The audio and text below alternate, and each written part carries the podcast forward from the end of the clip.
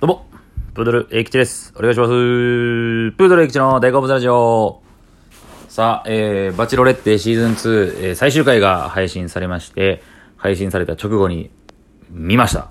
そして、その感想を、もう直後で、熱々で語りたいと思います。ネタバレなのでご注意ください。さあ、ということで、えー、最後の最終回は恒例の、えー、バチラーでも、バチロレッテも、でも、恒例の、実家挨拶。ご両親に挨拶、ご家族に挨拶というやつですね。バチロレッテの。なんですが、えー、今回は、まあ、なんなんでしょうね。どういう都合だったのかわからないですけど、えー、父、えー、ミキさんのお父様も、妹さんも、他のご家族は、ちょっと予定というか都合が合わなくて、お母さんのみに会うということだったんですね。大豪邸。いや、あれはでも、またあれですよね。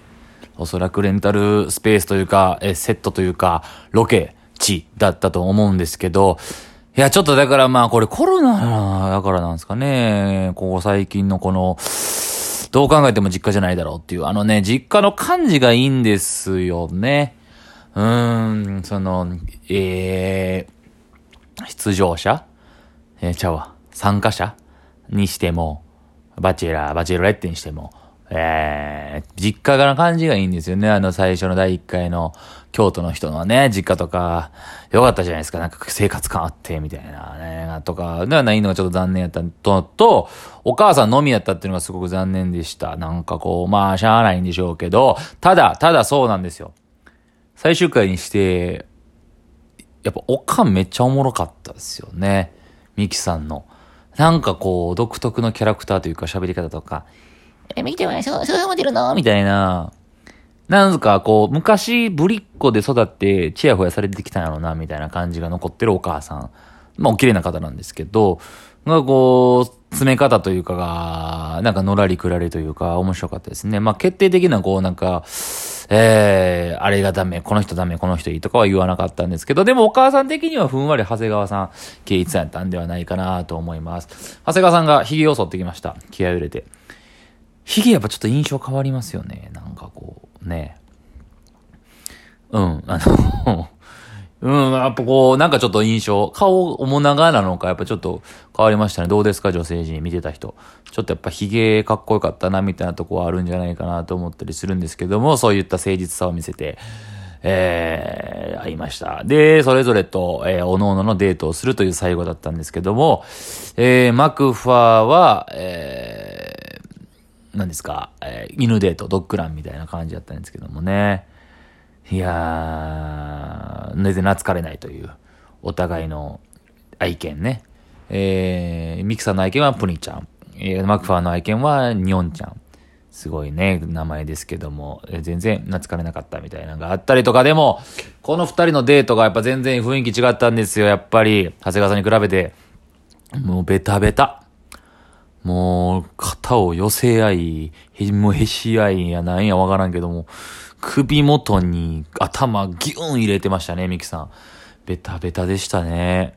で、えー長谷川さんの時のデートが料理を作えーじゃあ、まずパーソナルトレーナーを本人がやってるので、ちょっと体ストレッチ、ちょっとトレーニングみたいなのトレーナーをやってもらうっていうのと、あとその後料理を作るやってわーわー言い合うみたいな。めっちゃ良かったんですけどね、雰囲気すごく、うん、良かったんですけど、はい。えー、なんか、まあ手紙ってか日記書いてたんですよね。いや、今回のシリーズどんだけみんな紙に字書くねん。小説家多すぎるやろ。紙に字書きすぎやって。いや、その手紙で心を震えるタイプの、いや、めっちゃピュアなんですよね、ミックさん今回。前も言いましたけど、やっぱすごいストレートに物を受け取られるピュアさがあるというか、すっごい泣きはるんですよね。えー手紙とかで。でも、それをいいことに、出場者がみんな手紙書く、手紙書く。めっちゃ書くやんっていう。J はもう何枚書いてたんでしょうね。J とか安倍さんは紙に。で、その、長谷川さんも日記みたいなのが、あ、でもあれはでも、その日課手紙に関しては、その場だけのものじゃないですか。その場思ったことを書くっていう。日記、あれ、ほんまやってほんまなんでしょうけど、ほんまやとしたらすごいっすよね。あの、もう今までのずっとの積み重ねがあるから、あれやられたらたまらんやろな、可愛いやろな、と思いますよね、された方は。日記でずっとそれぞれその都度思ってたことを書いてたっていう。で、ないって、みたいなような、キハルはほんまに。っていうのがあって、最後のローズセレモニー、はい、結論を申し上げますと、最後の一人に選ばれたのが、佐藤マクファーニユキさん。マクファーということでした。いや、めっちゃおもろいっすね。いや、正直その前言った、僕ま言いましたっけ？これ逆にマクファーでそのままストレート言ったらおもろなるなっていうのは、いや、その、正直今回のバチェロレッテ、その前回のバチェロレッテとかに比べたらちょっとキャラの濃さという意味ではね、前の方があったというか、ちょっと今回はまあおとなしめなんじゃないかという声もありましたけど、結構いろんなところから。ですが、やはり、そういう意味でも、そういう意味で見たらですよ。恋愛とかじゃなくて、まあ、エンタメとかで盛り上げてくれたキャラが濃かった、もう、見るもの、視聴者を楽しませてくれたという意味では、マクファーがやはり MVP だったんじゃないかなと思います。ですし、その盛り上げてくれたマクファーが最後、バチロレッテに選ばれたっていうのも、そこで最終的にやっぱ面白なったなっていうのは、あるんじゃないかなっていう、トータルして。最初、なんかこう、ほ、ほんまに、あ、マジかっていうミキさんが。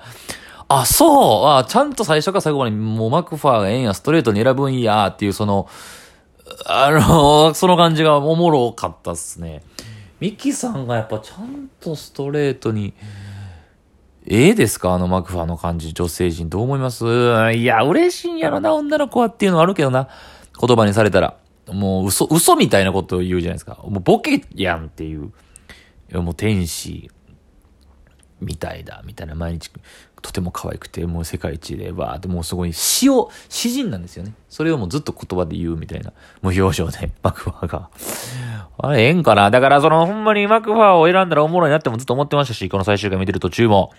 マクファーなんかなと思いましたけど、でもやっぱ落ち着くってなったら長谷川さん。長谷川さんに関してめっちゃ落ち着くって言ってたでしょ、ミキさんが。あの、結婚っていうのを想像できるとか、落ち着くとか、年上やし。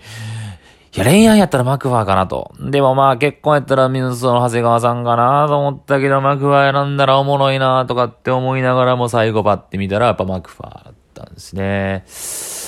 うーん。いや、すごいですよね。だから、なんか、まあ、そ、今回ね、ファーストインプレッションロード一番最初の確定パーティー渡したのもマクファーやったじゃないですか。で、要所要所に呼んでたの。だから、ストールローズを奪い取ったのもマクファー。で、気球デート行ったのも、呼び出して行ったのもマクファー。マクファーの独壇場やったんですね、今回。だからそう考えたら。マクファーの回。マクファーのシーズン2やったんですね。だからこれあっぱれですよ、マクファー。ほんまに。楽しませてくれた。うん。エンタメとして。本当に。盛り上げてくれました。うん。だからほんまに、ミキさんはもう分かりやすかったんですよね。だからもうほんまに両極端じゃないかというぐらい、前回の萌子さんに比べて。そういう意味では良かったんじゃないですか。面白かったと思いますね。うん。ミキさん、本当にストレートやわ。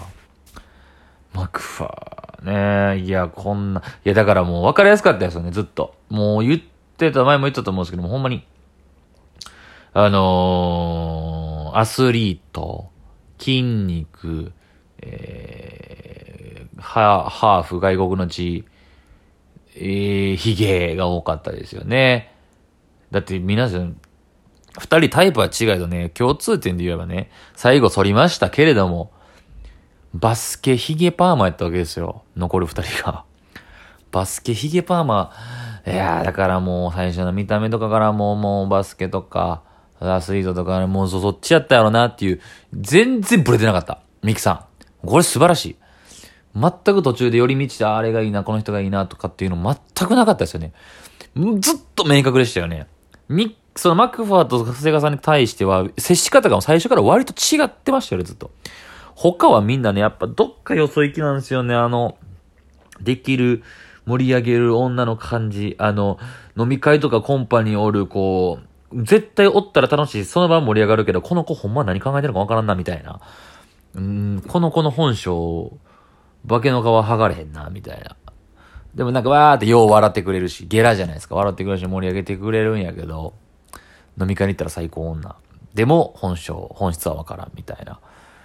だから他のメンバーに対する接し方が全然ちゃいましたもんね。っていう感じでしたね、本当に今回は。いやー、なんか、うん。前回の方がキャラは濃かったけども、えー、ね、高校さんとかいましたもんね。杉ちゃんとか、えー、僕的には、おし、半の木沢さんとか好きだったんですけどね、マラカイっていうのもいましたし、いや、今だから思い返すだけめちゃくちゃ出てくるんですよ、名前。あの、チャラい人もいましたね、藤井さんでしたっけ？あの、金髪の人とか、ね、料理研究家のチャミさんとかね。いましたよね、いっぱい。うん。でも、今回のな、まあ、いいキャラの人いっぱいいましたけどね。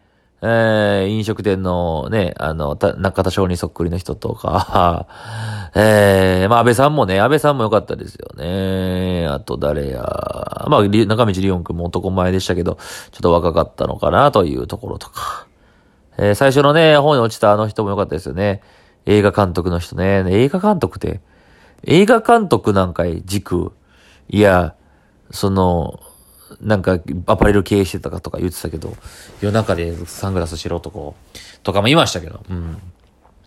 いやー、マーク・ファーでしたね、最初から途中のね、沢井和樹くんに行けよとか、お前行かなきゃ誰が行くんだよ、俺が行くぞとか、あの途中でね、揉めて、あの、呼びに行こうとするみたいな。で、ビルマチさんがちょっと揉めるとか、安倍さんと揉めるとか。いや、マクファーでした。あっぱれです、本当に。なんか本当に貫き通したミキさんと、もう楽しませてくれたマクファーにあっぱれということで、えー、バチュロレッテシーズン2が、を締めくくりましたね。はい、楽しませてくれました。ということで、えー、感想を聞いてくれた方ありがとうございます。バチュロレッテシーズン2の感想でした。ありがとうございました。